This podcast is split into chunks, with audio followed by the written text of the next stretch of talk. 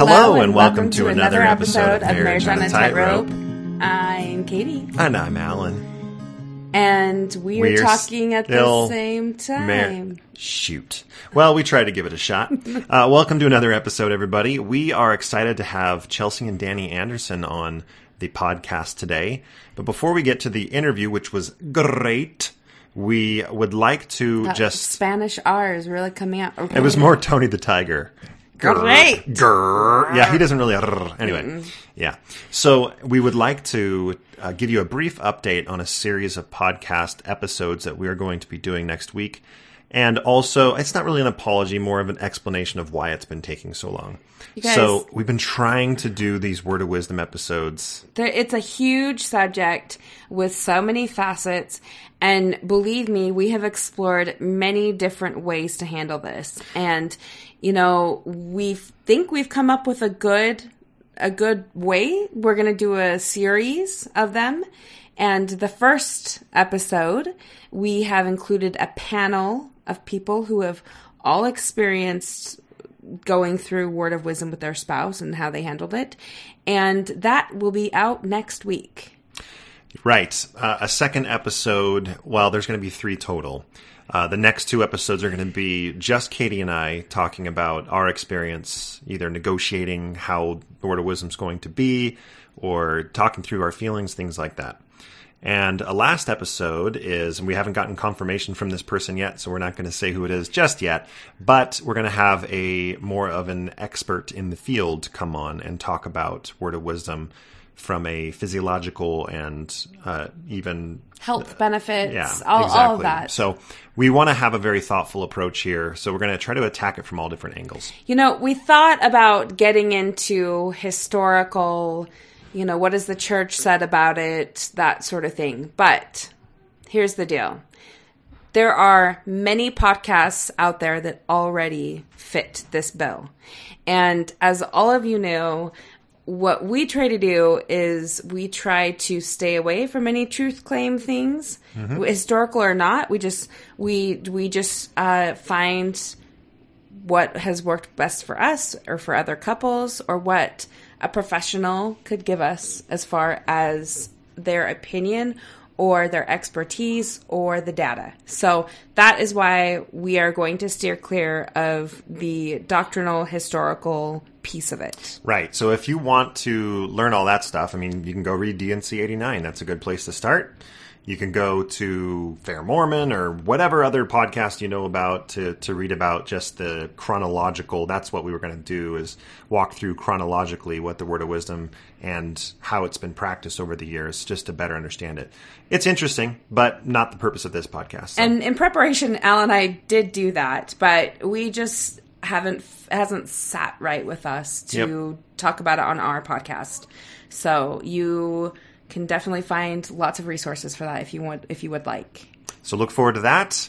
Uh, do you have any other announcements? Lover, love my life. Uh, well, I think we'll do a whole episode on this, but we are in our last week of our group workshop on a tightrope. It has gone so well. It has been great.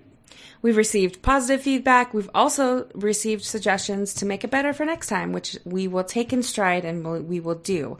And the best news of all is we've decided to do another class. we have we're going to do another class it'll be a couple months from now so look for the registration soon we'll talk about it uh, but we we were going to wait a little bit longer than we are ending up waiting so we're going to wait like six months to do another one but there were a lot of couples we had to turn away so i think that there's a lot of people that want to, to get going. So we talked to natasha she's game for it. So if you were one of those couples that wanted to join and didn't have a chance to because we filled up uh, we will be doing another round here starting in late july. So look for details there. Yeah, we'll go ahead and move on to the interview. Now we are very happy to welcome danny and chelsea anderson to marriage on a tightrope danny and chelsea thanks for joining us Hi, thanks for having us on. you guys can't uh, see them, but we can. We're digging what you guys are putting out. Danny, you've got an awesome. I know it's not about looks these days. There's much more to it. You got this awesome denim button up that's super dope. You guys have got a painting above your heads that looks like it could be hung in a chapel. It's like super high quality. It's nice. I'm not. I'm not convinced you're not in a stake center, to be honest, based on the quality of the of the painting. But uh, thank you very much for for joining us. Yeah, happy to be here. Uh, for those wondering who Danny and Chelsea are, they're in a mixed faith marriage. Is that a surprise? Probably not. Shocking. Shocking. Mhm. And um, Chelsea posted a few months ago in our Facebook group about a talk that she was going to be giving pretty soon uh, thereafter in sacrament meeting at in her ward. And the topic of the talk was very intriguing. And so we wanted to interview them, get to know them a little bit, and then actually Chelsea was kind enough to record the talk for us, not during the talk, but she after the fact has recorded it recently, and we're going to uh, put that out there here as well. And we think it's absolutely fantastic. Mhm. So uh, once again, I think we've said thank you five times, but thank you once again. Uh, so let's get to know you guys. Um, let's start it off. Where are you from? How are you raised? All the fun stuff. Chelsea, go ahead. yeah, I'll go first. Um, so I was raised kind of everywhere. I was born in Virginia, and I was there until um, kindergarten. We moved up to Michigan, and we had this thing going on where it was Michigan during the school year, Virginia during summers and Christmas, and we kind of went back and forth until um, sophomore year of high school. We moved back to Virginia full time, and um, and so yeah, it, it moved a lot. It Yeah. kept things interesting. Um, I was born in the church, so it's uh very it's it's what I've always done. Um, Sure. very very orthodox. Did you go like when you went on vacation? Did you go to church? That's, is that the That's the level of orthodoxy. well, going to vacation was heading back to Virginia for the summer. Like all summer was vacation. I loved being there. Um, I I can't actually think of any vacations that we took where we were gone on a Sunday. Hmm. So even more so. Yeah. So I mean, it, it might have it might have happened, but sure, I sure. I can't remember. Uh, brothers and sisters? Yes, I am one of five. I'm right in the middle, Very nice. and so yeah, nice. She's the nice coolest big one. family. Yeah. He has to think that. I like her whole family, but she's the coolest by but far. she's the coolest of them all. That's that's fun. That's don't don't tell anyone. oh, that's great. So, um, so after you graduated high school, or, or any any I don't know anything. What what did the church mean to you growing up? Uh, what was the youth like? All that all that stuff. Kind of what was Uh, the, your involvement there? Yeah, I mean the church was everything to me. I um I remember spending summers, you know, going to EFY, doing research on church history. I was especially fascinated with Joseph Smith and Nauvoo, Kirtland period type stuff. We took it felt like a lot of trips to Kirtland uh, because when we were in Michigan, Kirtland's not that far Right. um, went to Nauvoo, and I always, I always just thought it was so cool. Um, I wanted to serve a mission, but the mission age was um, hadn't been lowered yet, and so I got to her first. yeah, I got Aha. scooped before that could happen. so I, I was all in, all in. Yeah. Awesome. After high, well, it seems like you got married d- decently young before was 21. 19. 19. About that? Yeah. well, uh, um, anything else about your your upbringing that you'd like to to share about whether it's church related or not? It was just it was interesting. I um you know we moved around a lot. I kind of started my own farm in high school so that's where my passion lies. I love farming type stuff. That's i love to put on blue jeans and put my hair in a ponytail and just go ride horses or get dirty. I don't love for my kids to get dirty but i love for me to get dirty. Yeah. so it's a, it's a little harder to do that stuff living in the city but but that's my passion mm-hmm. i love to do that sort of stuff She's she's got her rabbit hutch out back. Oh yeah, I raise rabbits. Concurrently, right now. Yeah, yeah, that's that's what we can do on the lot we've got. People are going crazy buying them with the whole COVID pandemic. Yeah, Oh, I can imagine. So, So how how many rabbits do you currently have? Shh, we can't tell. Oh, is it? Oh, Code. you have you Code. have you have the we legal have the legal limit of rabbits. Yeah. That's great. Yeah, we just uh, we just had a litter of 14 born a couple days ago, Wow. so it, it's a lot right now. That's where that phrase comes from, huh? So do you, like do you throw them up on KSL? Like, how do you sell them? Do people know? Yeah, I I can put them on KSL, um, but the demand has been such that people know me who have bought from me, and they reach out to me and ask me if I've got stuff. Cool. Oh wow. So it's uh, spring's great. We have a snake. Do you sell them for feed? I know some I know some people do. Um, I don't. Good. It was Good a trick. answer. Good answer. It was a trick. We do actually have a we do actually have a snake, but we would never do that. Never do that. no, snakes got to eat too. That's a fun. That's a fun little uh, hobby slash pastime. That's great. I enjoy it. Yeah. I love Make it a little- too. Make a little extra money. I like side hustles. Everyone needs a side hustle. Yeah, that's right. I Bunny, need to bunny hustle. How about you, Danny? Where did you grow up? I actually grew up about 10 minutes or less from here, over by the, uh, well, anyways, 10 minutes from where we're living now in West Jordan. Um, I was, I was raised, it, growing up, my, my dad wasn't actually an active member of the church. He was a member, and he like lived the way you would expect members to live. He just, I guess, didn't believe it at the time. Um, but I was raised myself like fully Orthodox fundamentalist Mormon. Like Hmm.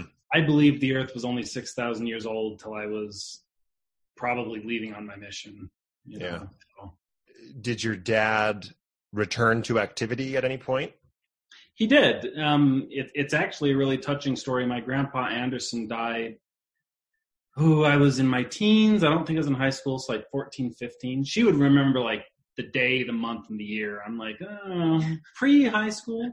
Uh, my grandpa Anderson died, and um, my dad had some very spiritual experiences, and and at that point uh, decided he was gonna become fully active, do everything, you know, and but but before that, I mean, he baptized me, right? Like he Yeah. he ordained me and my brothers to the priesthood, like I didn't know that actually. yeah. Yeah. So I mean, it, it wasn't. You know, it was to me. It was just like this side, like growing up, like oh, you know, dad's not fully orthodox to kind of a little bit of pity, which which now looking back, I feel almost embarrassed saying it, you know, because because he's such an incredible man, right? And it's like, well, who cares? Me, from my perspective, what do I care if he's going to a particular church? You know, or paying a particular church their their tithing. Like he was an amazing father. He is an amazing man, and and uh, he continues to be an amazing father to me. I am I'm very grateful for him. Um, yeah, so I, I was raised Orthodox. Went went on my mission. Um, Lima, Peru. It was a great place, great people, you know. And then uh, came back and went to BYU and graduated and was still looking for a wife and very sad I hadn't found a wife because I was already graduated. And, Good things were coming. Man, almost a menace. Good. yeah, I was I was definitely a menace by by Brigham Young standards, most certainly. Um, and and then I met Chelsea and uh, proposed to her and got How did you lucky. meet? Yeah, how'd you mean? Singles ward. Singles ward. ah, It works. I I I remember talking to a guy in the ward about her, and uh, and he was like, "Oh yeah, she's she's a little bit country, a little bit rock and roll." He's like, "Yeah, that describes her well." And he's like, "She just needs one or two years, you know, and then then maybe I'd consider dating her." And I was like, "Oh man, one or two years, somebody else is going to be married to her." Dude. he wasn't wrong, was he? That's, No. that's not how it works. Um, yeah, we we dated for what felt like an eternity, but was in retrospect very short time. How March 30th short? was our first date. Um, so March 30th, um, we went to Comedy Sports, and then um, we were married August 21st.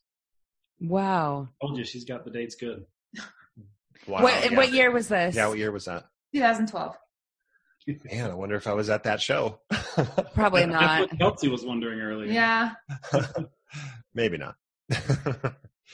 So that's great. So 2012. So you guys are coming up on on uh, eight years, just in a couple Mhm. months. It's great. Wonderful. So, okay. Um, I want to go back, Danny, because you said that you had a great mission. Were you pretty like?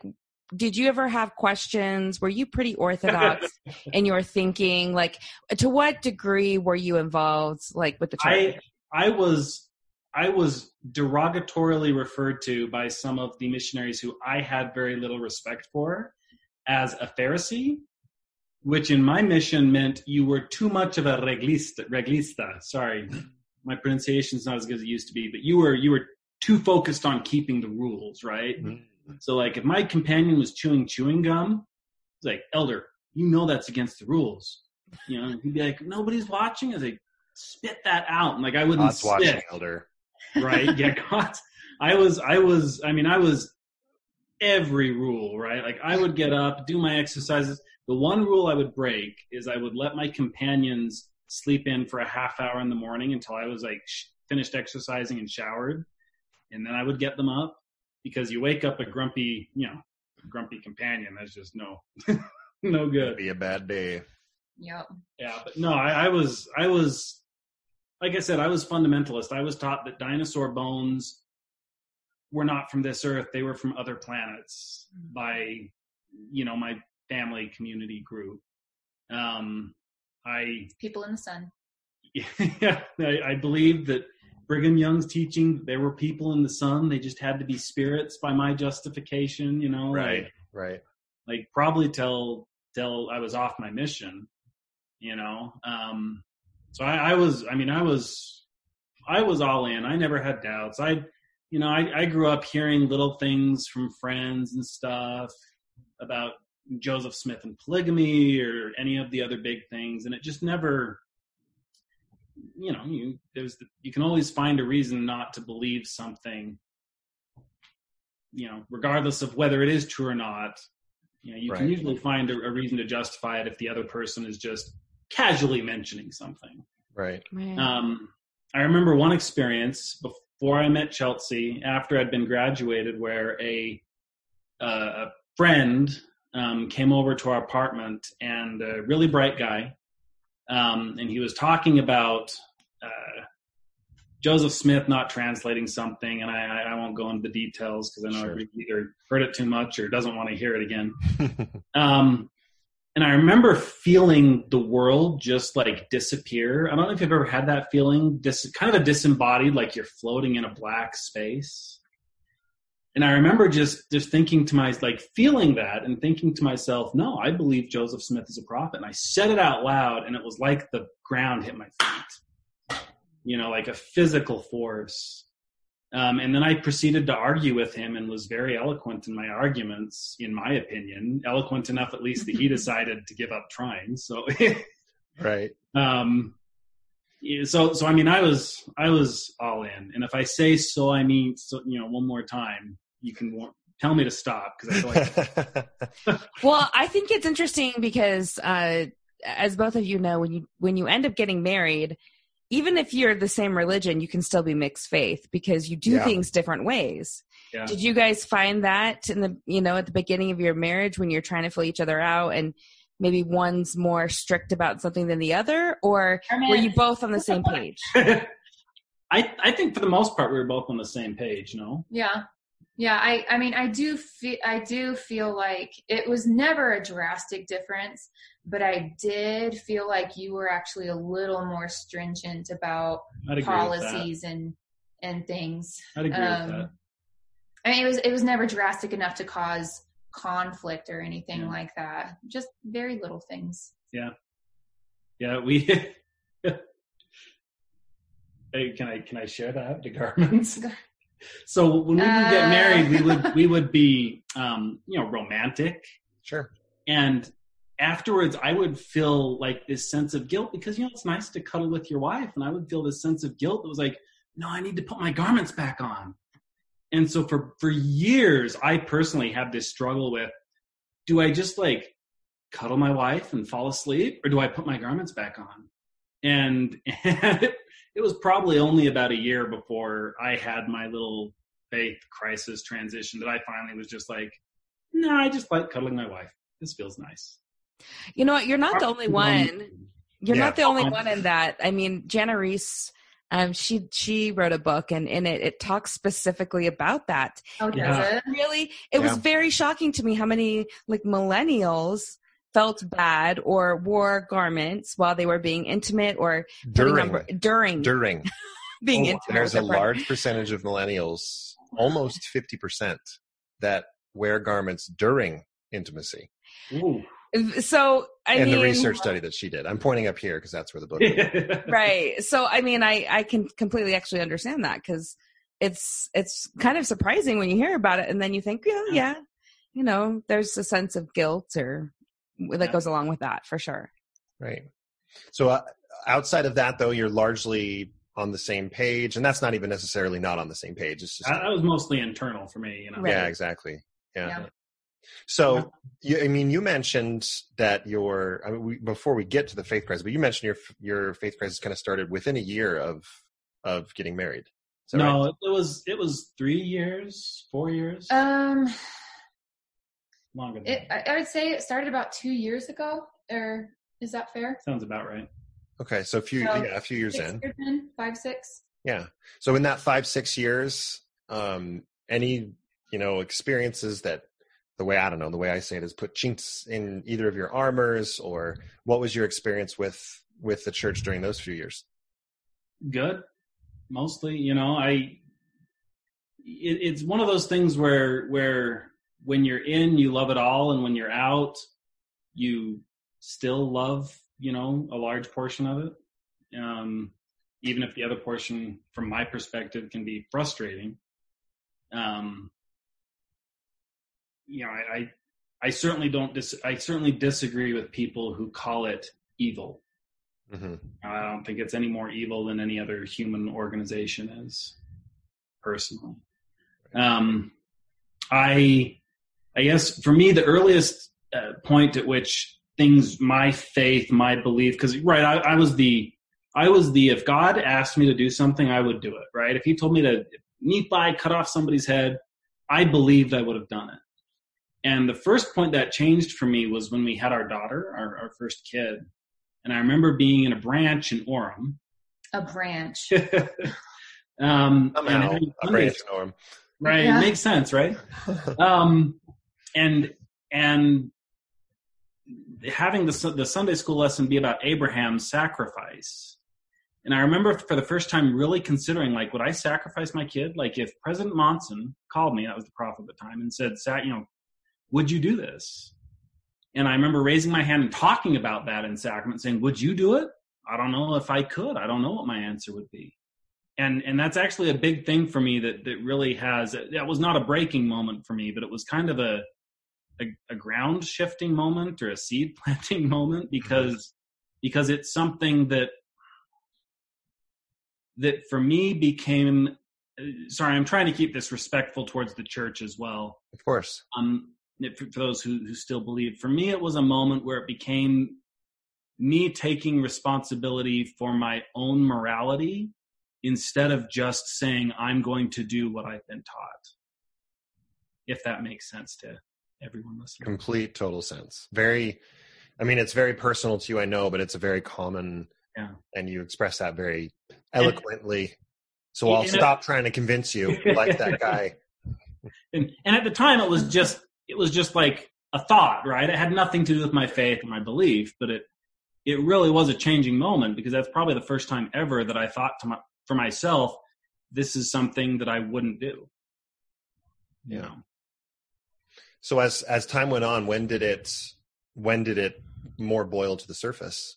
from there it just became little things piling up, and then the breaking moment was the Book of Abraham. And I was not looking at anti-Mormon literature or anything like that. I have always loved the Egyptian facsimiles in those books. And one day I remembered that, you know, one of the lines says, if the world can find these out, then so be it. And I was like, we know Egyptian. so I looked it up and I was, I was at work And I remember sitting back in my computer, at, you know, my desk, sitting back in my chair at work, and just thinking, for the first time in my life, like it was like the world shifted, just subtly, but everything was different. And I was like, well, it's not true, is it? And, and it was like it's so surreal because you're thinking, am I really thinking this? Can I really even consider this? Like, what? Okay, what am I going to tell Chelsea? so I went home, told Chelsea late at night, you know, wonderful, which was a wonderful idea to tell your poor wife when she's tired. I will keep you up until one in the morning talking. Boy. and and I studied just a crap ton, and and you know, as as I'm sure everyone knows, then you study a crap ton for like a year, and uh, that was that was the beginning of the end, I guess. So you mentioned you came home from work and spoke to Chelsea. Had had you spoken about any of any questions or doubts or any anything prior to that? I mean, I, mean I I'm a talker, right? I, I love telling people everything about myself, right? what I had for breakfast, sure how my bowel movement went. So you're like our Yeah. eight daughter. and it, it's never appropriate when it comes up.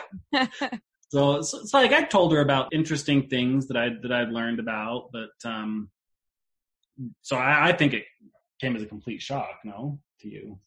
Um, yes and no. Hmm. I it it was such a mixed bag of emotions. Um, I was actually in denial for probably the first year, like totally not concerned about it at all. Really? Yeah, Did A- you- after the come home from work moment, or I don't remember that precise moment. Um, but I, I mean, I remember conversations here and there. Like, I have this question. I'm struggling about this. Have you heard about this? And it never really became real to me until he started talking about wanting a release from the bishopric. Yeah. And Okay, then hold I was like, oh, so you were in the bishopric? Uh, yeah, I was a second counselor for When- like seven months or something like that. no, it was over a year. Oh, okay. So, how far into this were you when you when this hit? It. I don't know. I was I was in the bishopric for a while, and then it hit half a year, maybe, if I had to guess. And eventually, it just got to the point where I was like, you know, I I don't think it would be honest at this point to continue being, uh, you know, a leader. Um, which you know, being a bishopric member is kind of nice because you get the notoriety and the Because you get to, you get to sit on the stand and pretend to be important without actually having to do all the work the bishop does. and not wrangling your kids during sacrament meeting. Oh man, Chelsea was a trooper. She would get those kids to church within five minutes of starting time, and uh, oh man, It was fun. and not and not beat any of them. It was a miracle. It's amazing. It's a miracle. Uh, Chelsea, I want to go to you. So you said that you like just didn't think it was like a real thing for a year. Did, was it you were avoiding it? Was it you were just like kind of pretending or sweeping it under the rug? What was it? It it it was all the it so many things. So I mean, first of all, and I talk about this in my talk, I got a spiritual prompting that Danny was the man that I was supposed to marry, and I didn't even know anything about him. And so, you know, and I had um before that broken off an engagement with a guy who didn't want anything to do with the church. Like that was the level of commitment that I that I had and so I did not expect God to lead me to someone who was going to lead the church because I had just made that sacrifice. You know, I've I've always seen Dan as way more spiritual than me, and so I leaned on him quite a lot. Um, you know, I went through something that was really hard several years back. I won't get into the details on it, but it had me in this frame of mind. I'd go to the temple wanting comfort and and I started to, you know, I I really paying attention to the endowment and I noticed things in the endowment that seemed unequal between men and women. And so because Danny, he's the rock I've always leaned on, I talked to him about it after the session where I started to notice these things and I said, "Hey, what are your thoughts on this? You know, like pull me back. I'm struggling." and and uh, to this day, I still wonder, like, did I plant that seed? You know, like, did I do this? I don't know. Yes, but somebody else would have planted it. But so I wasn't worried about it so much because, like, I was going to him for help. You know, I he could pull us out of anything. You know, questions with the with the gospel because you know so well read. He'd served a mission. He just he knew the scriptures, and so you know, not just I I wasn't concerned. hmm I thought I ought to be concerned about myself, not so much him. See, I didn't know that. That's interesting. Surprise. We're all learning. No mystery. I mean, after he tells you and there's some time passing and it starts to become real, how do you talk about these this hard thing between the two of you? Well, we didn't do so well at first because he would bring something up and you know as it started to become more real and he was having more and more questions, you know, I okay, what's your source? Is you know, is it a an apostate source? Who said this? Let me look up the person, not the you know, the thing they wrote. I want to find the dirt on the person who wrote the thing and it you know, debates, debates, debates and and you know, I I remember one time when we had a really long conversation, I went to my room to be alone for a little while and then I came out and bore my testimony and then went on a drive because I was mad. You know, I mean, just, it was, I was always trying to pull him back into that boat. You know, I, I didn't really want to hear what he had to say. And I'm sorry. No. you know, I, she she's was way more wonderful than she gets herself credit for. There there were a lot of of and still are a lot of hard discussions. I think we can argue nicely most of the time. we we we definitely do better now. And I think what happens, in all honesty, is that we pull pun- we decide we take turns pulling punches, if that makes sense. Mhm. So because because when when you don't, and from my experience, when one of the two, it doesn't just say, okay, I'm going to pull my punches and take it easy this time. Things, emotions seem to escalate. But if if we take turn pulling punches, then it it allows, for example, me to sit and to actually consider her perspective and how what she's saying is is true. You know whether or not i agree with it how you know what she's saying is true. It's what she's living. And um and chelsea does the same for me. You know she i i've told her this. I i think she's a lot more understanding of me than i would have been in reverse. Because remember i was the pharisee. Right, i was right. i was the strict one. It's tough. You kind of learn how to how to give and take i guess I mean, we're just barely getting into the mixed faith portion of all this, and just you guys are. You can tell that you've worked hard together. it is it we is talk work. a lot. No, I, I, I, I just, I mean, as awkwardly as I, I'm, it's coming out of my mouth. Like, just kudos to you because you, you, you're wonderful as a couple together talking about these things. So, and, and and thank you to you guys because you know I listened to your your podcast a while back. You guys talking about having hard discussions was um and and having some of those hard discussions on On air air. so to speak was was actually really helpful to me. Um, you know, because you, you get you modeled good behavior, and and and it's like okay, you know, these these guys are doing it. This is something I can do too. I you know. it's So very, thank you. very nice of you to say. Yeah. We're awesome. Blah blah blah. Let's move on. Okay, so I'm just kidding. I'm just kidding. So yeah, Chelsea. So he, you know, Danny is. Uh, I'm not. I, you didn't really say you tried to make it work within the bishopric, but pretty soon you knew that you needed to ask to be released. What was that moment like? Was it like a, oh my gosh, what are they going to think?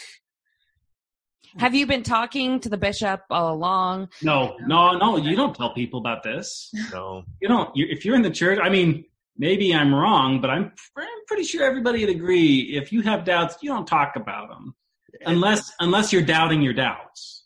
Right. Right. If you actually have doubts, you don't talk. Danny, when you went to talk to the bishop, did what did you say? Did you tell him everything of where you were at? Yeah. And this is why I need to be released. Mm-hmm. Yeah, yeah. I told him what I was going through, and he actually was uh, um, amazing. um, I'll give a shout out to Bishop Zamora. I think that man is an incredible man. Uh, um, he he worked hard in every part of his life, and he worked hard as a bishop. And his response to me, he was sad, right, which is what you expect because he loves the church. The church has helped him, Mhm. and his response to me was the most sincere. It was Brother Anderson. I would never tell you what to believe. This church has helped me, and I love it, and and I am so grateful to have gotten to know you. That was that literally was his response, and it is by far the best response I have ever had from anyone Wow. in this experience. You know, no no other response from my own family, as much as they love me, weren't as good. You know, not dissing them; they're wonderful, but Sure. It's often it's often the hardest responses you get harder. from family because they're they're so close to you, right? Yeah. Uh, Chelsea, did that moment of him asking to be released did that feel like a here we go, everyone's going to know moment, or what was that like? Um, it didn't feel like a everyone's gonna know moment because it's not like they announce over the pulpit um, why someone's why. being released. Though I did have several people from the ward um, reach out to me and say, "Oh, I was so surprised that your husband was released. What's up?" um, wait, I, I started house hunting after that. No, it was more just like, okay, this got real really fast. yeah. You know, like th- we are living this. I don't think he's going to change his mind at this point. And at that point, I really hoped he would change his mind. But, you know, you take a step like that and I knew he was serious. So that, that was my wake up like, boom, this, this is how it is for you now. so did you then move pretty soon thereafter? we did. I actually got a new job. Yeah, that was the the- same time. Yeah, it was convenient. Tender mercy. Yeah. Okay, so me. so was I mean the timing seems pretty good. What was it like moving into a new ward? Did you have conversations about okay, this is what we're going to tell people? we yeah we talked about it and we didn't i didn't want to tell anybody because i wanted to keep going to church with her and the kids and people judge you harshly right and i didn't want to be judged harshly by the community Before they got to know you. Right, before they It got was to never me, the right, intention right. to keep it a secret forever. It was Right. just let's get established Right, before let's- we drop that before i bomb. start telling everybody and so um so we did i just you know i wasn't going to lie but we didn't have to tell anybody.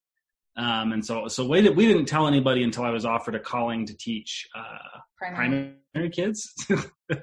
And i uh i the, told the bishop you know i'm i'm more than happy to teach kids. That's the best calling i've ever had. I enjoyed it but you should know something first. Naturally the calling was rescinded. Imagine that. so, All right. So- which i'd have made the same call Yeah. no Some- no something diss. about needing to be able to testify to the things you're teaching. yeah. Right. That makes total sense. So Chelsea, tell me like what were some of your biggest fears like going into like having your husband be released and like the mixed faith marriage itself. What were some things that you really worried about or you still worry about? Um, well, first of all, he was released on Mother's Day, which I felt was horribly rude. Mm. Oh. That is trust, really trust, trust a bunch of men to not think that through right Yeah. right. But I mean, no, I feel, I feel like I'd probably echo everyone else who's come on this podcast and said, you know, you prepare your whole life for the temple and this idea of eternal marriage, and now, you know, things had felt so certain, and now they're way less certain. Yeah. You know what? What's going to happen? There is no clearly defined no clearly defined doctrine on what's going to happen in our situation. I mean, there's the there's justice, but there's also mercy. How will that be reconciled in our situation? I don't know. We're both doing our best um, to do what we think is right, and that's all we can do. Um, you know, and I say that, and it's you know, it sounds good, but feeling it and thinking it are, are two different things. And so I still, I frequently struggle. Um, you know, we were watching Frozen Frozen 2. Mhm. Really good music. Yes, but Kristoff awesome starts show. singing the song Lost in the Woods and he he says, Who am I if we're not together forever? And I was like, I don't know, who am I? you know, this is not some codependent thing where I have to have another person to be happy, but this is what I've spent my whole life moving towards. And now it's uncertain. I just I don't know. And- And, the and religion is such a big part of who I am. Yeah. and she didn't do anything to to cause it, right? It just happened yeah. to her. And so it's Right. What were the reactions of your family and how how long, I mean, did you decide to wait before telling them? um I mean it wasn't long, right? Like I Uh, I think it's well, about the same time that I got released. around the time you got released, you told some of you might have told some of your family earlier. You know, I you went out to a couple of lunches, exchanged some emails. Yeah. Yeah. So, I mean, people in general didn't handle it very well, but it's not like they were terrible in their handling, right? Al- Almost universally, everybody wants to convince you. And, and what's odd is this happens to Chelsea is she'll mention to people that I'm going through a faith crisis and they start trying to convince her that, They start preaching at me. that, that why the church is true. And she's like, no, I believe. No, I, I'm It's with him. you. He's got the problem. We'll talk to him. Um, she'd not. She'd never say that. But uh, so you know, I that's think I might have on one occasion. that's that's that's the general reaction I I get is people, and, and I'm not I'm not blaming them. I did the same thing when that friend came over to my house. Right, the exact same thing. I started trying to convince him slash myself that this was what I believed and why and and that's fine. I've I've come to learn um, through personal experience and from studying other men who have studied this this kind of psychology of morality. Shout out to Jonathan Haidt that, that that's part of who we are as human beings, right? Like we have our belief systems and we defend them as if they were a part of us because they are. And and I'm not. This is not. Um, this is not. Oh, church people do this. I do it Mhm. and that was the interesting thing because Chelsea would come up with with say a perfectly valid uh, complaint about um, some source I'd been reading, and I would have the exact same reaction I had inside the church, only now it was reversed, and I'd be like, "Well, let me throw out a hundred justifications as for why this person is still a good source," and then the next day you'd look over and you'd be like. Eh, she's a moderately good source, you know, not really as good as I was thinking. Um, and that's that's basically how family reacted. They want to convince you that you're wrong and not hear what you have to say. I do I do want to say I spoke to a member of your family before speaking to any of my family and I loved the response that I got. I got a lot of validation. I um you know I was told this is not uncommon, you know, and we had a really nice long conversation. and I was really grateful um to be able to to have that conversation. It you know, it was a really nice band-aid for how hurt I was feeling that day. There there was no judgment. There was just a lot of love. Yeah. And uh, I, I know who she's talking about, and this person is is good at that. um, they are my go-to person. Yeah, and my apologies for leaving off names, but I don't want to hurt anybody. Of course. inadvertently. Yeah, we do the Um, same thing. I, I did get one response that has not been repeated, but one response that was uh, almost verbatim: "The devil has your heart." Mm. right? And it was in a it was in an argumentative, you know, where we're kind of Tensions were high. challenging each other, and the first time they had learned about it. So, you know, it was hard. It's hard for them. It's it uh, it was hard for me. It was just hard all around. There's plenty of trials for everybody. And I think it's I think it's important uh, for those that are at a point where they need to tell their family soon or they're going to tell their family soon. A lot of times you don't get to choose the timing of that because a baptism is coming or a, uh, a child's blessing is coming and I'm, I'm not going to do it. So I've got to tell my parents. Mhm. Uh, if you're in that situation, uh, I think the the hard thing about telling telling family this is that there's not a great way to break bad news, and Yeah. this is this is really bad news for especially for parents. Right. siblings it can be it can vary depending on you know kind of where they fall and everything but i think it's equally important to point out that uh, it's understandable why it would be difficult why someone would say it takes a lot of emotional maturity and intelligence to expect the worst and then respond well to it when it comes. So when someone says to you the devil has you what is your response going to be uh, Right. hopefully if if you're listening here there's this you know hope for the best prepare for the worst and understand that they love you and uh, they are hurting to hear this and of course it's going to be fight flight or And they've Or probably been taught to believe that. And what else are you going to believe when the person who you thought would never waver, I'm, you know, crediting myself with a lot here, um, suddenly, Ju- suddenly justly. wavers, right? Like, what else? Like, it, so, you know, it was hard with my family, but, but like you said, this, from their perspective, from their understanding of the truth as best they have it, I just walked out of heaven. yeah I hate that. I absolutely hate that idea and that they believe it, but what am I going to do about it? Nobody could convince me otherwise. I'm certainly not going to be able to convince them. And it's not very different from how we would have responded three or four No. years ago to if a family member came to us in the I- same situation. I have a friend who left the church and and I said all the same things about him that I hate that people say about me. Oh, he's lazy, he just doesn't want to do this or that. And I called him after I had my my eye-opening moment and I said, "Dude, I'm so sorry." like I didn't start out that way. I asked him, you know, what he thought and asked him about it and he has he's great Is great that- is great that a diplomatic. name? No, Rob's great. Shout out to Rob Sanders.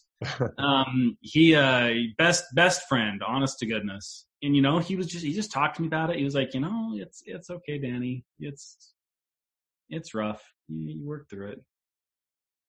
And and he has actually been very helpful to me personally working through things Yeah, I think it's important to have that support buddy or family member or or someone that you can talk to. And uh Alan and I said a lot of really stupid things, and we've gone back and apologized to family members for things we'd said Yeah. because um, you know there's a perspective shift, right? And so you realize, oh my gosh. It was probably really hurtful to them when I said it. So Yeah. I think I think it's great that you went back to that that friend to apologize and like you said as a friend would do just i get it you know i understand and now you understand each other um you know it's interesting alan has a family member who who just recently said it's been like three years since alan's been out but this person just recently said to us that they had an epiphany that um that it wasn't that for a long time they they blamed themselves. It was my mom. I just interviewed her. I think she's fine with me saying Okay, okay. so it was, it was his mom, and we went for a walk on Sunday, and she said, you know, I always thought it had something to do with me, and it wasn't until just recently she realized, oh, their change in faith had has nothing to do with me, it has nothing to do with me as a parent, and and I was like a little bit surprised that. I was like, wow, three years of carrying that burden, thinking that it had something to do with them. But now that she's realized it, it's I'm sure it's very freeing to them, right? And so I can understand how, you know, siblings and parents may take that guilt upon themselves, thinking Yeah. that they did something wrong because, um, you know, surely if they were doing everything right, their son wouldn't leave the gospel.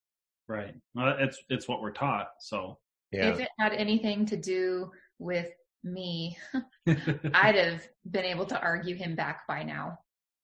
yeah. But that has That's a not good- happened. that's a good perspective that's a good point of view It is. I think with time, a lot of things are are healed. Um, a lot of the pain dampens. I guess you could woo, hit my microphone. A lot of the pain dampens. Let's before we get to your talk, I'd love to. I think we, everybody, not just me, but everybody would love to hear some of the some of the wins in in mixed faith marriage. Uh, it's very difficult. It's not something that typically you would choose to go through. We certainly could talk for hours about all the difficulties of it, Yeah. problems with it. But have you seen any positives or anything? Yeah, anything positive come from from this undesired situation you found yourselves in? Well, Danny has long hair now. He really likes it. yeah, you like do you comb it for him and you brush your hands through it? I wish I could have your hair. Uh, Um, that's a good question. I could sit I- and think about that for a minute. it's it's one of those things that's like if I could wave my hands and have the church be true, I would gladly do it. Or to believe the church is true. to have it be true, not to believe it, to have it be true because that's important to me, right? I want what I believe to actually be the truth. I see what you're saying. So if I could wave my hands and have it be true, I would do it because I I think teachings of an afterlife and of a loving Father in heaven are comforting and useful and helpful. I I honestly don't. You've asked. That's a really good question. And I you don't have to, you don't have to fabricate. Yeah. we, we are still we're better narrow. at discussing hard things, so that's something that's better. Um, I've gotten more assertive. Chelsea's gotten more assertive. Yeah. Yeah, that, that's good. Harder for me, but good. Um, you like it. How dare you have a voice? I don't know. I still would rather not have had to have gone through it personally from a marriage Mm. perspective. I can handle all the rest. I can handle hard as, hard as it is. I can handle disappointment from parents, disappointment from siblings because they're just a little bit removed, right? But to cause Chelsea this kind of existential angst about our relationship and our future is that's that's hard for me. Um, so I mean, there are little things, you know, that that you learn. You go through something tough, you learn to handle hard emotions. Yeah. I'm But I'm no longer concerned about polygamy in the next life because because he a- is not going to get more wise with how he's behaving right now. so that, that is that is one worry that had me up at night that I am just not concerned about anymore. That's Chel- good. Chelsea has a great sense of humor, and and well, I mean, uh, hopefully I do too. But she makes good jokes. I mean, not so much. Chelsea, Um, is, is there anything else that that you've seen in? I mean, I think if we were making a bullet point list, uh, Danny mentioned that you've learned to discuss difficult topics. That's one thing that's on the list. Was would there be something else? Yes, I know you were joking, but that's a stress relief. With you know, half joking at maybe, but anything else uh, that that you can point at that has been a positive? I, it's still fresh enough that I'm just in Sure. this spot where I'm saying, give me option C. I'm not liking A or B that are given um, right in front of me. I give me another option. I um, Yeah. I don't know. We've seen that we're both committed to this marriage and we're gonna make it work. I mean, were you worried that I would divorce you, or did you feel confident that I'd stick it out with you? I I don't think I ever worried about it too much. So much. that's cool. No, that's a that's a, a- absolutely awesome. If if you guys can weather this this storm and you're committed to again, it's not like you can't you have to not work at it. You have to work at it, of course, but that's absolutely on the list. That's the top of the list. You in spite of this, you have chosen Mhm. each other. Yeah. So it's a, a great spotlight on on our commitment. I I would love to have him this life and all eternity, like like we covenanted. Um, we will see what happens. I'll take him for as long as I can get him. Same here. Yeah. See, Like, if I can sum up my response to that, it, would- it would be: Look, I'd rather not have to go through this at all. Yeah. Right? I've never been one who liked when people talk about, "Oh, your trials will bring you blessings." It's like, Oh, yeah, please. okay, I get it, but I don't like it. Um, but but it, life is tough, and life is hard, and life is messy. And if it weren't this, it would be something else. And and you're right. Positive things can come from having to do something hard. In some way, you're going to grow. And and sure, I would rather not have had to deal with this one, but yeah, life's still beautiful. My wife's still wonderful. Our relationship is wonderful. Um, we have to deal with some hard things, but hey, we'll learn to do that and and and move on and be happy. Fingers crossed. Knock on wood. No. And can I can I cut in real quick? Um, No. it, I am assertive now. okay. Um, something he said reminded me. Um, he said we all have hard stuff to deal with, and I I just want to say when it comes to getting responses from friends and family, I've received this response several times, and this is the hardest response for me to receive is when someone tells me that they feel bad for me. Mm-hmm. I and just like Danny said, we all have our we all have our trials. Um, you know, people have health conditions like cancer and and amputations and you know economic struggles and and I maybe it's because I'm not in their shoes, but I don't see other people telling them my heart hurts for you to be in this position. I am so sorry for you. You know, I was um, diagnosed with Hashimoto's earlier this year. It's so my thyroid gets attacked, autoimmune disease reaction when I eat gluten and dairy. So I can't have gluten and dairy anymore. And when I share that with people, well, first of all, I think my mom laughed at me because she has it too. She has it too. And my riotous living with my diet finally caught me and bit me in the butt, and that's fair. But the response that I get from people is like, you're tough, you're smart, you're going to figure this out, you're going to find great substitutions in your diet. You know, you've got this. And I wish I could have that same response. You know, that that's a big trial. Like I love brownies. You know, I love bread. And bread that's made out of rice and sorghum is just not the same. It you know, I don't drink milk, I drink marshmallow water. Yeah. You know, it's she means oat, oat milk. milk. Yeah. And and I just it's really hard. Also being in a mixed faith marriage is really hard. But I I wish I could have the response, you know, I can see how much you guys love each other. I know you're going to make it. I know this is going to be okay. God loves you. He's going to do what's best for you. You know, more encouraging messages than being told that people feel sorry for me. And it's it's not any one person. I'm not um, picking on any one individual person. Um, I've gotten this response multiple times from multiple people, and it it is the hardest um, response that I get because just I, I don't want to be pitied. It, it's hard to feel like people pity you. You're, com- I'm you're still mostly a good guy. Yeah, I, I thank you for sharing that because Katie, you experienced that. Yeah, well. I actually really, really like that comparison. Yeah, that was a really very profound way of com- comparing the two. Of this is a very difficult challenge for me, and this is how and people respond well to it, and then this other one they don't, and why can't they just do it both? I know it's hard to feel like you don't want to feel marginalized in church, in uh, your neighborhood, in your community, among your friends. That's the last thing you want to feel, right? Yeah. Um, so I can completely relate to that. And I didn't want to be pitied. Um, I felt like I was pitied, you know, church widow with all yeah. four kids, you know, yeah. sitting on the bench. But I think that as, and maybe this is some hope for you, but as I got to a place of just acceptance, I kind of feel like I don't care what people think. Like that's their problem. If they want to pity me, fine. Come and sit next to me and help me with my kids. I'll welcome that. Yeah, right. True. You know, but, but, um, it really has taken some time and some work to get to the place where I just feel like I've accepted where I am. I'm happy where I am and I'm, I'm, I'm okay. And so if other people want to project their own feelings, they're not gonna, they're not gonna land on me, right? They're gonna just bounce right back up. So, anyway, that's time heals a lot of things. And I understand that you guys are just right, right in the thick of it, especially with three little kids. So I just really, oh, I really yeah. feel for you. In fact, I was going to ask about the kids before we, we get to the talk. Uh, if we would, do you mind? Are you okay with? I know oh, yeah, of course. All right, we cool. don't know what to do with the kids.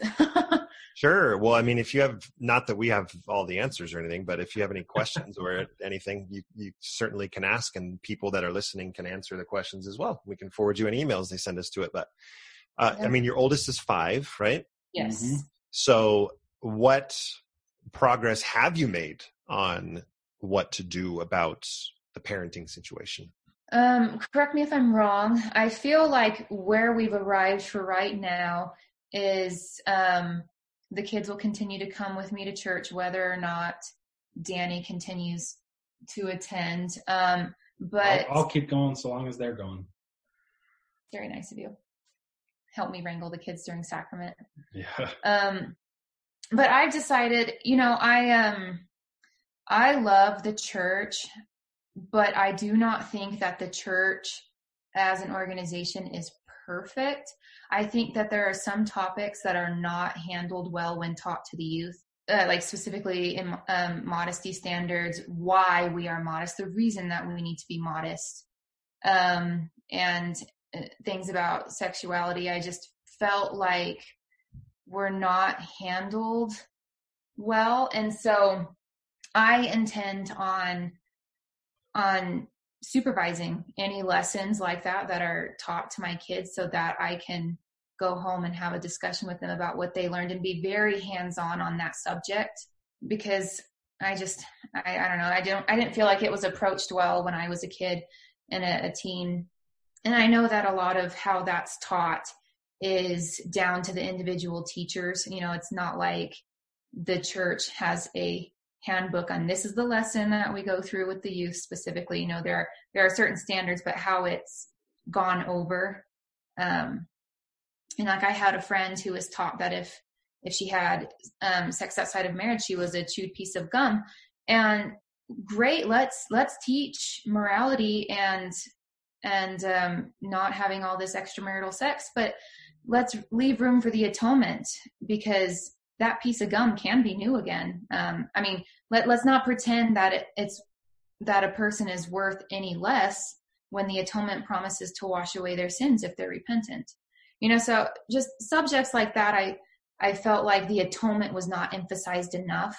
Yeah. A heavy hand on on topics like that, discussing them with the kids and and letting them know where we stand on certain subjects and and the teachers are just teaching their opinion sometimes on these things. Yeah.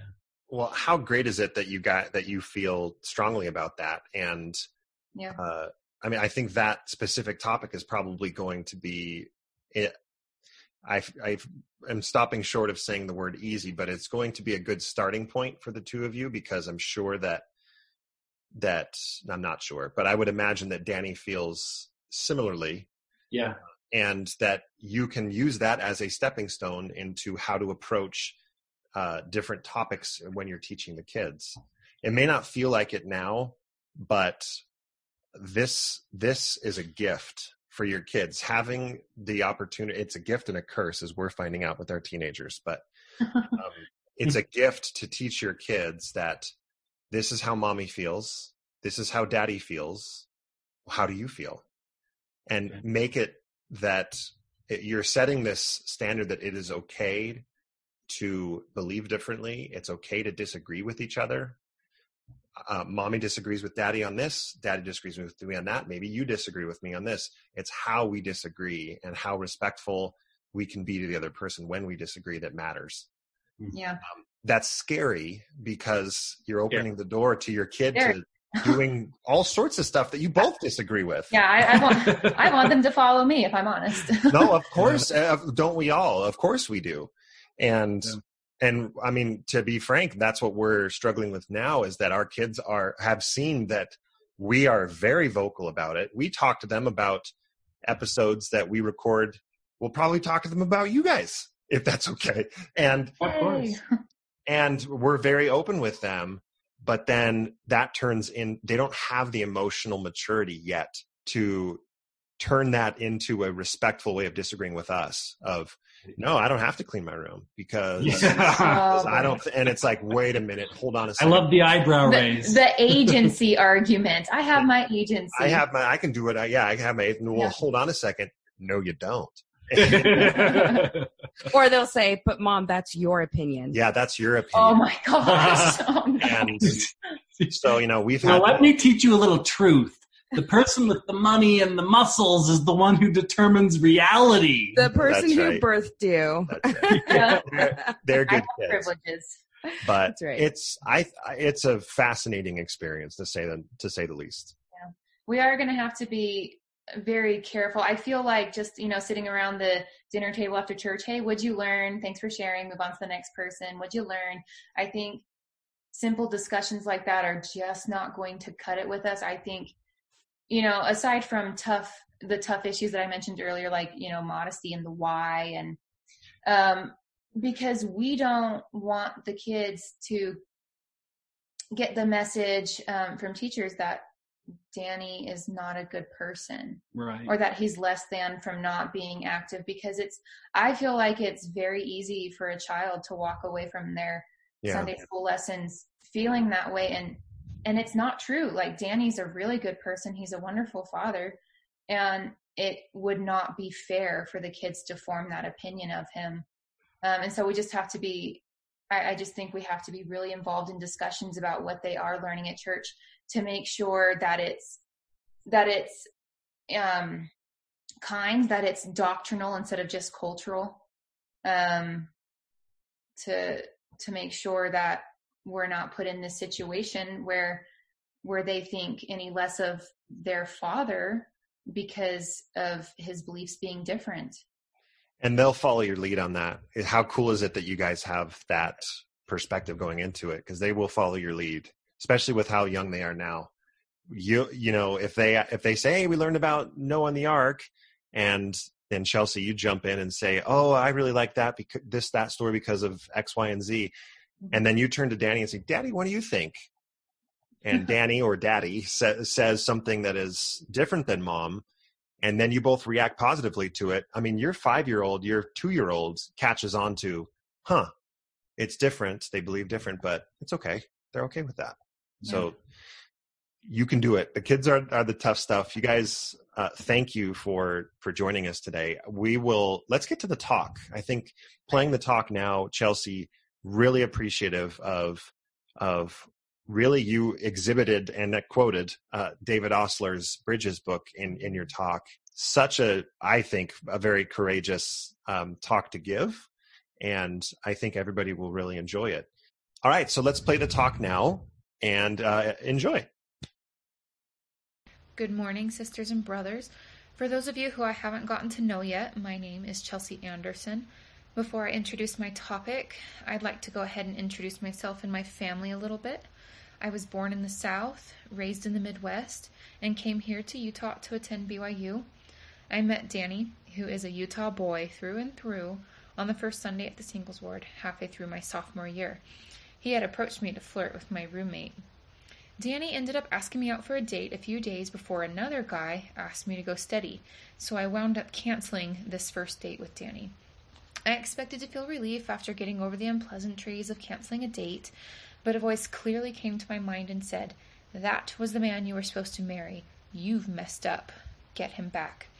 So I dumped my new boyfriend, crooked my little finger at Danny, and he and I were sealed at the Oquirrh Mountain Temple five months later. Together, we now have three beautiful little girls and a gluten intolerant dog. Danny and I have both been active members of the church for our entire lives, and we've held a variety of callings. I usually end up in one of two places, in Young Women's or on a Relief Society committee. There is no in between that I will admit to. In our last ward, Danny was called into the bishopric, and I became a church widow.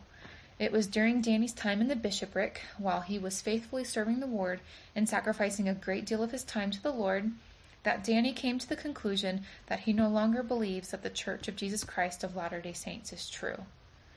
Brothers and sisters, today I am both grateful and terrified to have the chance to stand here and speak to you about faith crises and how to minister to those who are affected by them. I recently finished reading a fantastic book written by David Ostler called Bridges Ministering to Those Who Question. Brother Ostler is an active member of the church who, after serving in high profile callings such as bishop, stake president, and mission president, was called as a stake service missionary to work with the singles in his stake, 80% of whom were inactive. It was during this time that Brother Ostler really began to understand faith crisis, which he defined as a person learning or experiencing something that significantly challenges their beliefs, and they feel like they can't trust the spiritual foundation that they had long relied on. This could be a result of encountering new information, disagreeing with a new teaching or policy, or experiencing personal trauma that causes them to be suspicious of various authorities, settings, or situations. Um, I'm going to draw a lot from Bridges, so if you think I say anything especially profound that isn't directly quoted, you can safely assume it was inspired by something in that text. As I have based my talk largely around Brother Ostler's book, which I would recommend to anyone and everyone, um, I will offer the same disclaimer that he did, which is this. I will be sharing real stories of real people with their permission. Though I will not go into much detail on the specific issues that people find problematic, I won't be skirting around the tough emotions involved. If we can listen and learn from these stories without becoming defensive, dismissive, or by rushing to explain away their concerns, then we can learn and find ourselves better able to relate, love, and minister to others. In addition to stories from Bridges, I have also included personal experiences from me and my husband, as well as members of an online support community that I am a part of. And in this setting, I feel very comfortable saying that's the Marriage on a Tightrope community. Um, I want to add that I have been writing and rewriting this talk for months, and I hope that I'll be able to do justice to this opportunity and be sensitive to all who are listening. Who am I to judge another when I walk imperfectly? In the quiet heart is hidden sorrow that the eye can't see. Who am I to judge another? Lord, I would follow thee. Before we can minister well, we must have some understanding of the person we are reaching out to. So, what is it really like to go through a faith crisis? I asked this question in my online support group, and here are some of the answers. Nicole told me, My faith crisis has been the hardest thing I've ever experienced. It has made me question everything, and it has felt like free falling. I've felt complete terror at points, wondering what my future holds and if my very Mormon family will love me if I truly show them where I am at. I feel like my past has been tainted and my future is lost. It has really taken a toll on my mental health. Anxiety and depression have both come from this, and I've been working a lot with a therapist. It's been exhausting, and I just feel Um, this is still quoting from Nicole. She continues Another friend who has also experienced a faith crisis told me the only thing worse than her crisis was watching her 30 year old husband die of cancer. Anne wrote Basically, I have panic attacks. It's completely terrifying. For the first two months of my faith crisis, I was having them four to six times a day. I couldn't think of anything else. I got in to see a therapist, which helped some, but I still get them two to three times a week. Another person who shared with me stated that she worried her loved ones would abandon her. Kendra explained her crisis this way My entire life, I built a house of faith. I poured my heart and soul into it, following the plans laid out by others before me. I worked on it daily, adding details to make it beautiful, stronger, more inviting, and a place I wanted to dwell. I cherished it. I invited others into it and made it a place safe for them to visit. It was a place for family, heritage, love, devotion, and had a strong foundation for me to plan my entire world around. My house of faith was my strength, pride, and a sense of belonging. I loved it. I invited others to view it often. It was everything to me. When my world shifted, there was nothing I could do to save my beautiful house of faith. It crumbled despite my best efforts to keep it together. I had to leave it for the safety of me and my family. Right now, my focus is making sure that I'm okay and that my family is okay. I am working on my relationships and making sure that those I love are okay with me and my new homelessness. Then, when I feel safe, maybe I can return and find some treasures in the rubble. Maybe I can find some silver or an antique clock to add to my new home. But that's the future. I know it will be a long process and one filled with twinges of pain. There is nothing easy about having a faith crisis. It wasn't something I was looking for or wanted. I felt safe and loved. And now I feel despised, judged, and alone. Others who are secure in their houses of faith think that I didn't understand how to build one. I didn't work on my house consistently enough to make it strong. I didn't truly love it or I chose to abandon it willingly. All not true, all hurtful. Leaving wasn't a decision I had, it was forced on me because my safety was in jeopardy. The world broke, and it broke my heart to leave. Cassie said, A lot of people describe a faith transition like going down the rabbit hole, but I would say it's more like going through the Triwizard tournament, and just like Harry Potter, I never wanted to be a part of it in the first place. The last quote that I'll share came from Eric who wrote, To be honest, I was all in in the church all my life. In the thick of the faith crisis, I was going through near daily panic attacks, weekly Sunday migraines, and worse. In my mindset of the time, rather than put my eternal family at risk, I was hoping that a bus would hit me on my next bike ride, or that I would get hit by lightning on my next hike. I'd never do anything intentionally to myself which would harm my family in this life and the next, but if God could have made something happen to save me from that decision, I longed for it. I had input from many others that unfortunately I'm not able to include for timing reasons, but many people described their crises to me as isolating, lonely, devastating, and a roller coaster of emotions. Many feared that their families wouldn't love them, trust them, or be proud of them anymore, that they would lose friends, and that they would no longer be seen as good people. Most have found peace in their new beliefs, yet still mourn the loss of relationships that they used to enjoy and had hoped would still continue. I have described a wide array of emotions that are experienced during a challenge of faith. Each person's experience is unique, but almost universal to all experiences is what is referred to as the dark night of the soul, which Oxford defines as a period of spiritual desolation where all sense of consolation is removed. It can be short lived or enduring. Individuals emerge from this dark night of the soul differently, as they are all unique. And this phenomenon even strikes at those whom we collectively revere. While imprisoned in Liberty Jail, a worn out and distraught Joseph Smith cried, O God, where art thou? And where is the pavilion that covereth thy hiding place? Joseph emerged from his dark night comforted and reminded of God's love for him. Mother Teresa, who was sainted by the Catholic Church in 2016, felt a direct call from God to dedicate her life to the poor. While serving among the sick and destitute in India, her writings describe the feelings that she battled for almost 40 years. She wrote, In my soul, I feel that just that terrible pain of loss, of God not wanting me, of God not being God, of God not existing. This wonderful, selfless, Christ like woman never emerged from her dark night, as it lasted until her death in 1997. Even our Savior, Jesus Christ, experienced a dark night. As he was dying on the cross, he cried, Eli, Eli, lama sabachthani, that is to say, My God, my God, why hast thou forsaken me? Let us not pass judgment on those who experience this dark night of the soul. Now, I would like to take the time to bust some commonly held myths surrounding individuals who lose their testimony of the church. In surveys conducted by Brother Ostler, he learned the following about current religious practices of those experiencing a faith crisis. 86% believed wholeheartedly in the teachings of the church. 98% held a temple recommend, and 79% of those individuals attended the temple regularly. 64% were reading their scriptures daily. 82% were having meaningful personal prayer, and 99% were attending church weekly. So, what do these statistics teach us?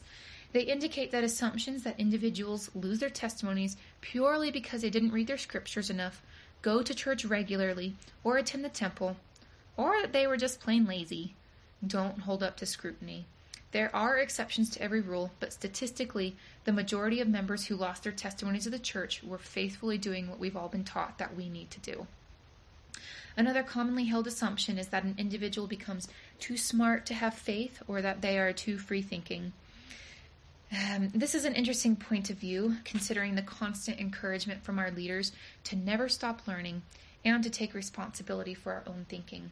In 2000, President Gordon B. Hinckley gave an address called A Prophet's Counsel and Prayer for Youth. In this talk, he outlined six B's, one of which was Be Smart. He explained, You need to get all the education you can get. You belong to a church that teaches the importance of education. You have a mandate from the Lord to educate your minds and your hearts and your hands.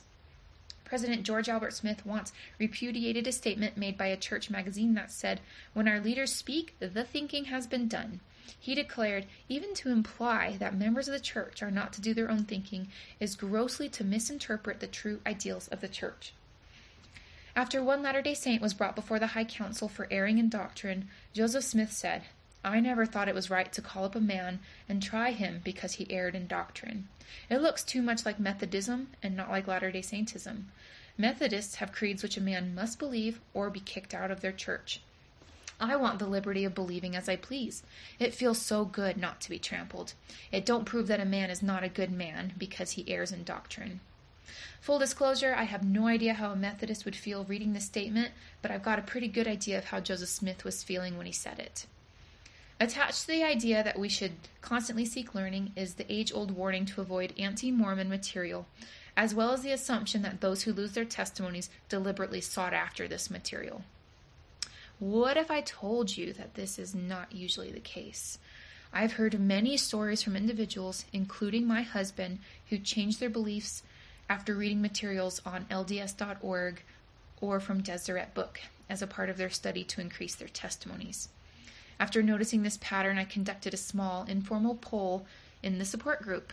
The results showed that 62.5% of respondents felt that materials found directly on LDS.org or churchofjesuschrist.org contributed to their faith crisis. Although we might not agree with the conclusions that these individuals came to, we certainly can't fault them for where they sought their information. A final myth that I would like to bust is that we can judge a situation based on what we see at church. I have a good friend who has struggled with church attendance for years and who doesn't fall in line with certain aspects of the gospel that others think that she ought to. Some of our mutual friends have speculated that she never had a strong testimony to begin with, that she just doesn't care about spiritual things, or that as a middle child she enjoys being rebellious. What I know that they don't know is that my good friend was sexually assaulted by a local leader's a local church leader's son. And she reached out to several church members for help and each time was called a liar and made to feel like it was her fault. She felt judged and pushed away at a time when she needed love and support the most. She stood by and watched her attacker go into the temple during a youth trip, while she herself felt unworthy to enter. Church has become a place of mistrust where traumatic memories are relived for my friend. I think she deserves an award every time she goes. We simply can't know why somebody isn't as active as we think they should be. Let's not make assumptions or judgments. We just don't know. And I know I've spent a large portion of my time discussing hard stuff, but I truly believe that understanding is the first and biggest piece of the ministering puzzle. I hope that I've been able to help place that piece. I would be my brother's keeper. I would learn the healer's art. To the wounded and the weary, I would show a gentle heart. I would be my brother's keeper. Lord, I would follow thee. Brother Ostler describes ministering this way Ministering is a holy term that describes how we watch and care for each other and how we show the love of our heavenly parents. The church defines it as learning of and attending to others' needs. It is doing the Lord's work. Jesus Christ is the example. Jesus wept when he ministered to Mary. Though he knew he would resurrect Lazarus, he chose to stop and, without giving a sermon, take the time to cry with her as she mourned the loss of her brother. On the cross, while undertaking the infinite atonement, he looked beyond his own unimaginable suffering and saw the needs of his anguished mother and assigned the apostle John to care for her. He saw the infinite worth of the woman taken in adultery when he said, Neither do I condemn thee. In his ministry, Jesus mourned and forgave, protected and healed. He showed love and compassion. Coming unto Christ means seeking to minister as he does. Exceptional ministering is built upon a foundation of trust, belonging, and meaning. And Brother Ostler goes over these um, three tenets again and again. He feels like they are so important. Um, he says these three tenets play a large role in the satisfaction an individual feels with their religious affiliation. Many are afraid to ask questions and share where they are at spiritually because they are afraid of how others will respond. So, what can we do to increase a sense of trust when we minister? And again, Brother Ostler provides a great list. He says, Listen, listen, and listen. Then listen some more. Don't rebut, testify, or try to explain away the concerns. Ask questions that seek to understand. Examples of helpful questions include What can I do to support you right now? What would help you feel loved and understood? Or, This is a hard thing. How are you holding up? Or, Will you tell me more about what you do believe? The list goes on. Don't assume their concerns are a result of sin, laziness, or some other fault. Just accept that their concerns are real to them. Don't label them with negative terms such as doubters, non believer, and certainly not apostate.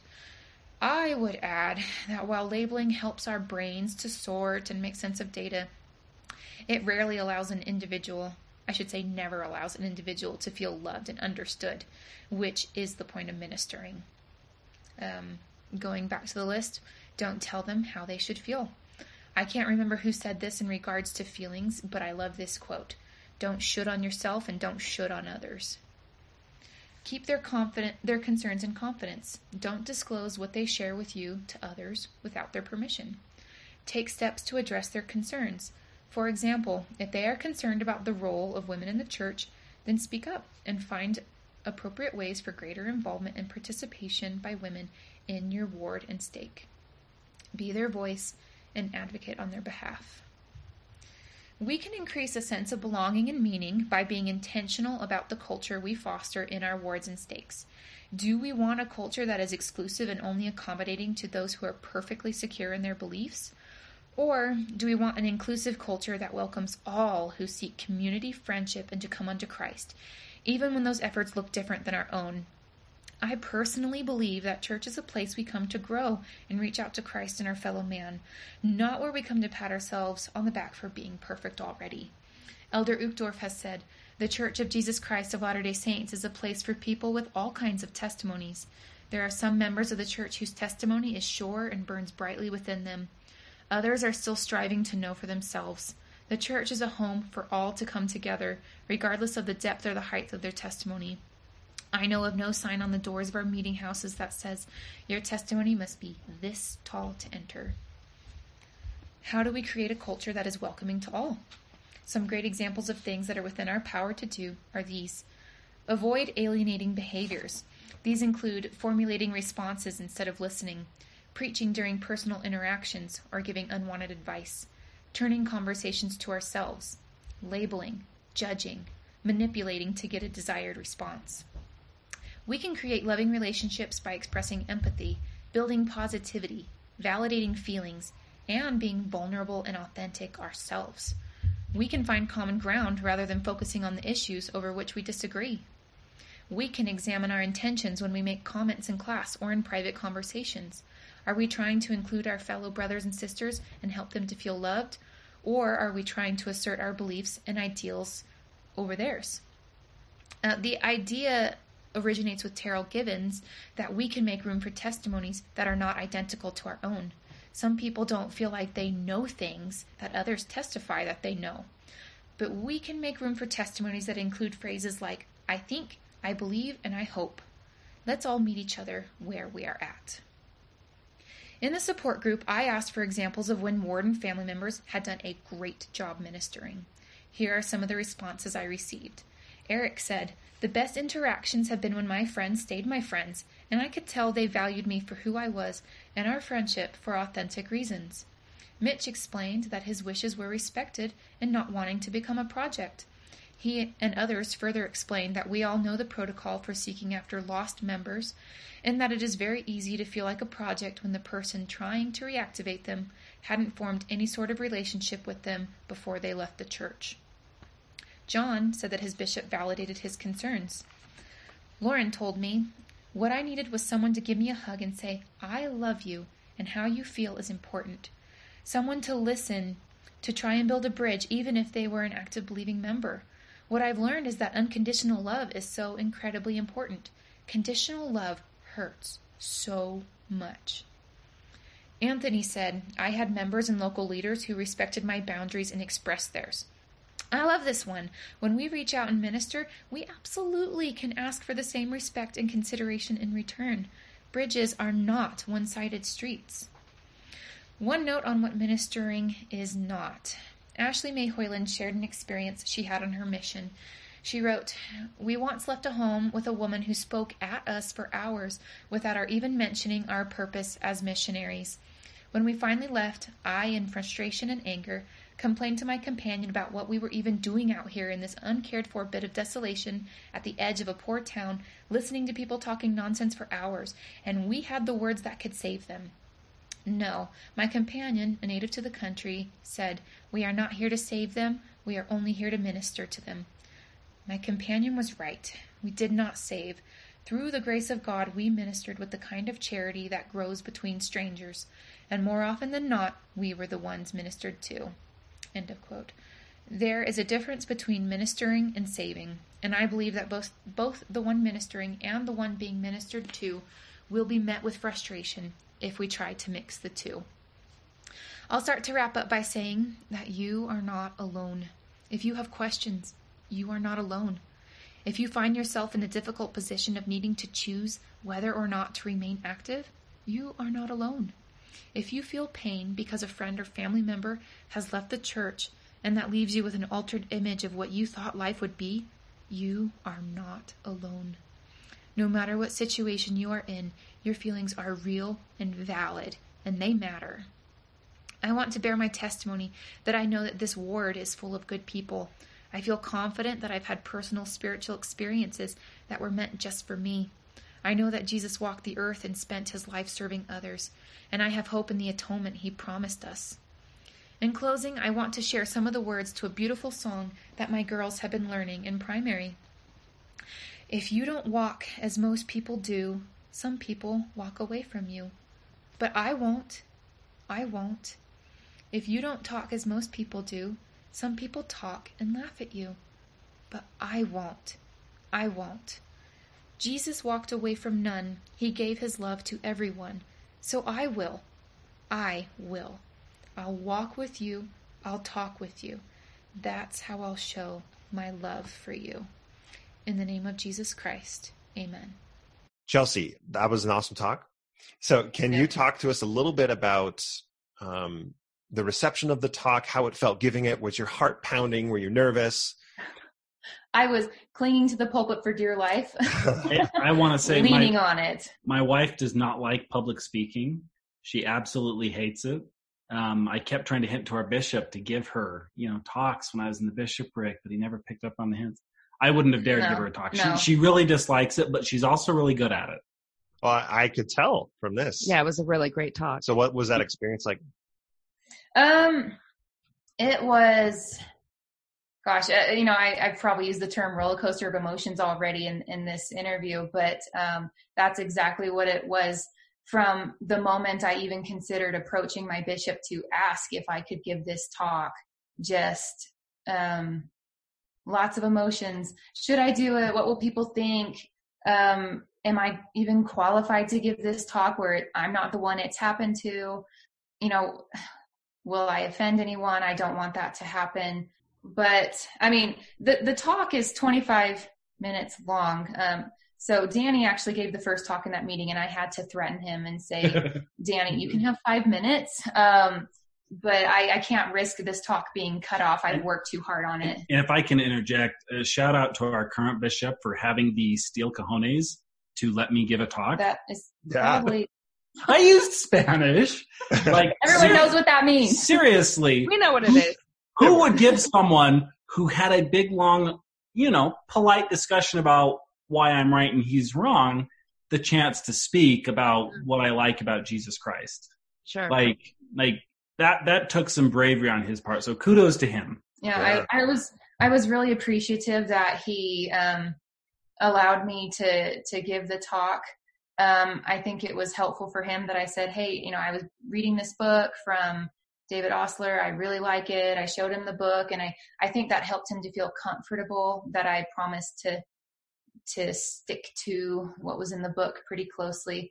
And I like to say that that uh it's like David Ostler prepared this awesome pot of chili and and I just scooped, you know, a serving's worth into a pretty bowl, added some garnishes like like um jalapenos and avocado and sour cream and you know, just added a couple things so that it could be consumed in one sitting. Um and I, I really just want to say like why I even felt the need to give this talk, even though I hate speaking. I have gone to so many lessons growing up my whole life and the conversation turns so frequently to why people leave the church and the answers are always you know they're lazy they're too smart they're prideful um, they've been tricked by the devil uh, whatever those answers are they're, they're all the same no matter what ward i've been in they're all the same. And after this happened with danny you know these lessons started cycling through again and i started hearing these answers and i thought oh my gosh these are not true. These answers are not true. You know for some people they might be but all the people that I've talked to, all the stories that I've heard on on your podcast, this is not true. And I just wanted to bring awareness to what is really going on because first of all, those lessons are they're really hard to sit through being in this situation. And I just had to step back and think, what's in my power to do?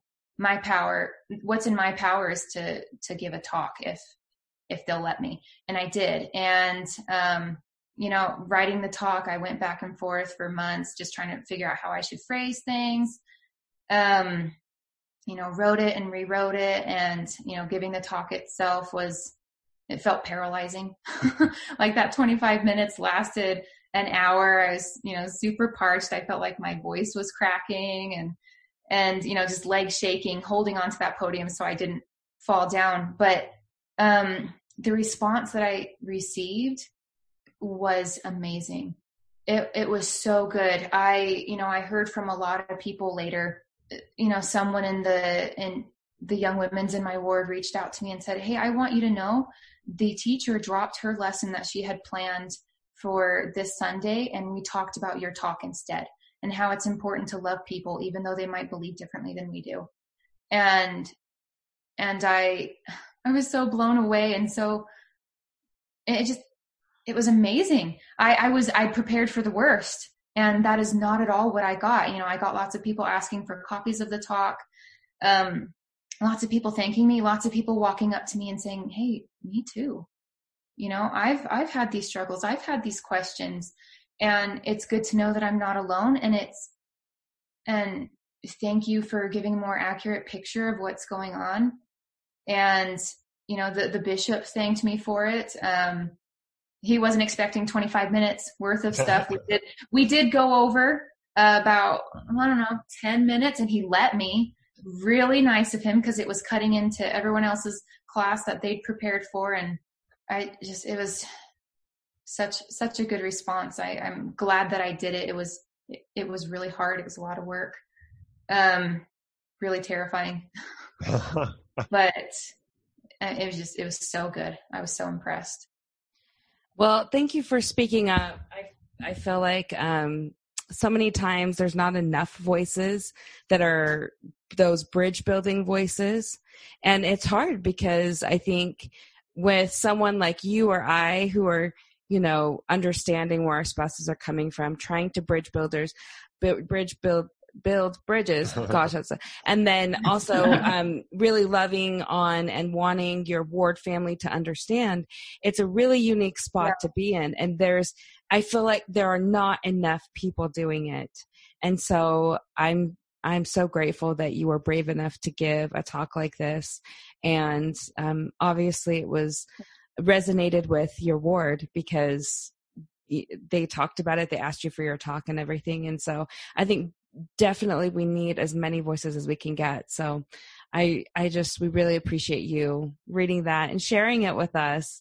And we appreciate both of you guys for coming on. Yeah, and we always want like to end the podcast with just is there is there anything else anything that you like thought oh i got to make sure to say this or any words of advice or any, anything? Yes.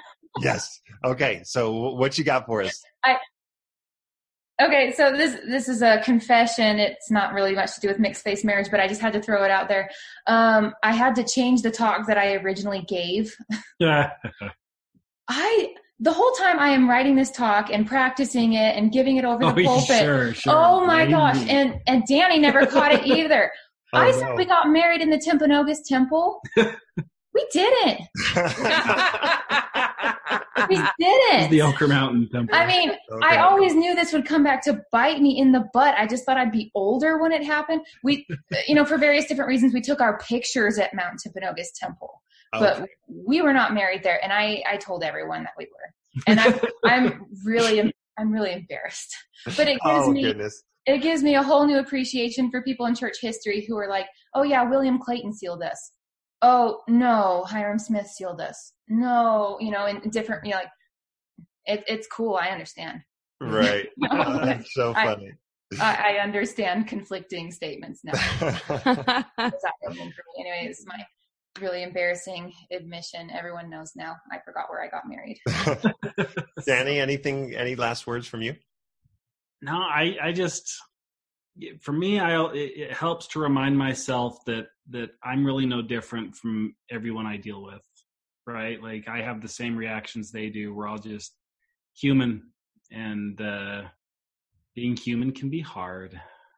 It can, but lots of fun. But lots of fun all at the same time. That's right, especially if you got long hair.